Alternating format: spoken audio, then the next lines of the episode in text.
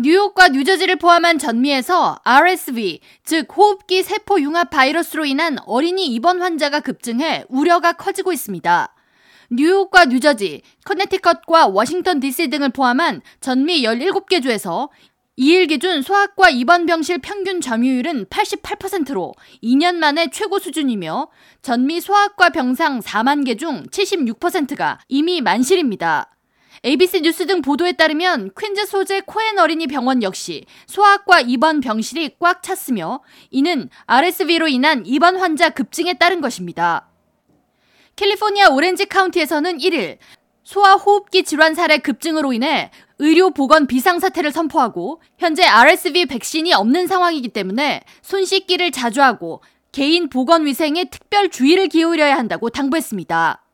연방질병통제예방센터에 따르면 호흡기 세포 융합 바이러스 RSV에 감염될 경우 성인의 경우 1주에서 2주 안에 회복되지만 어린이가 감염될 경우 심각한 급성 호흡기 감염병으로 이어질 가능성이 높아 중증으로 이어질 수 있습니다.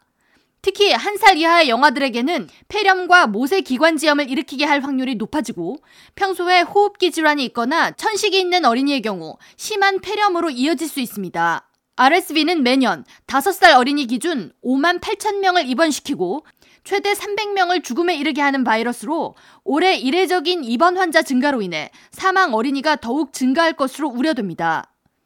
RSV는 보통 겨울철에 유행하는 대표적인 바이러스 중 하나인데 올해 이례적으로 감염세가 급증하는 이유로 전문가들은 코비드-19 팬데믹 기간 동안 어린이들이 격리되면서 면역 체계 강화에 도움이 되는 일부 세균에 노출되지 않았기 때문이라고 설명하고 있습니다. RSV의 주 증상은 흔한 감기처럼 보이지만 기침이나 가래, 발열 등이 심해지고 쌕쌕거림을 동반하는 경우가 많습니다.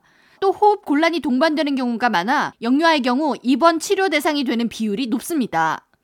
CDC에 따르면 감염을 예방하기 위해 얼굴을 만지지 않을 것과 함께 손 자주 씻기 등 기본 위생 지침을 따를 것이 권고됩니다.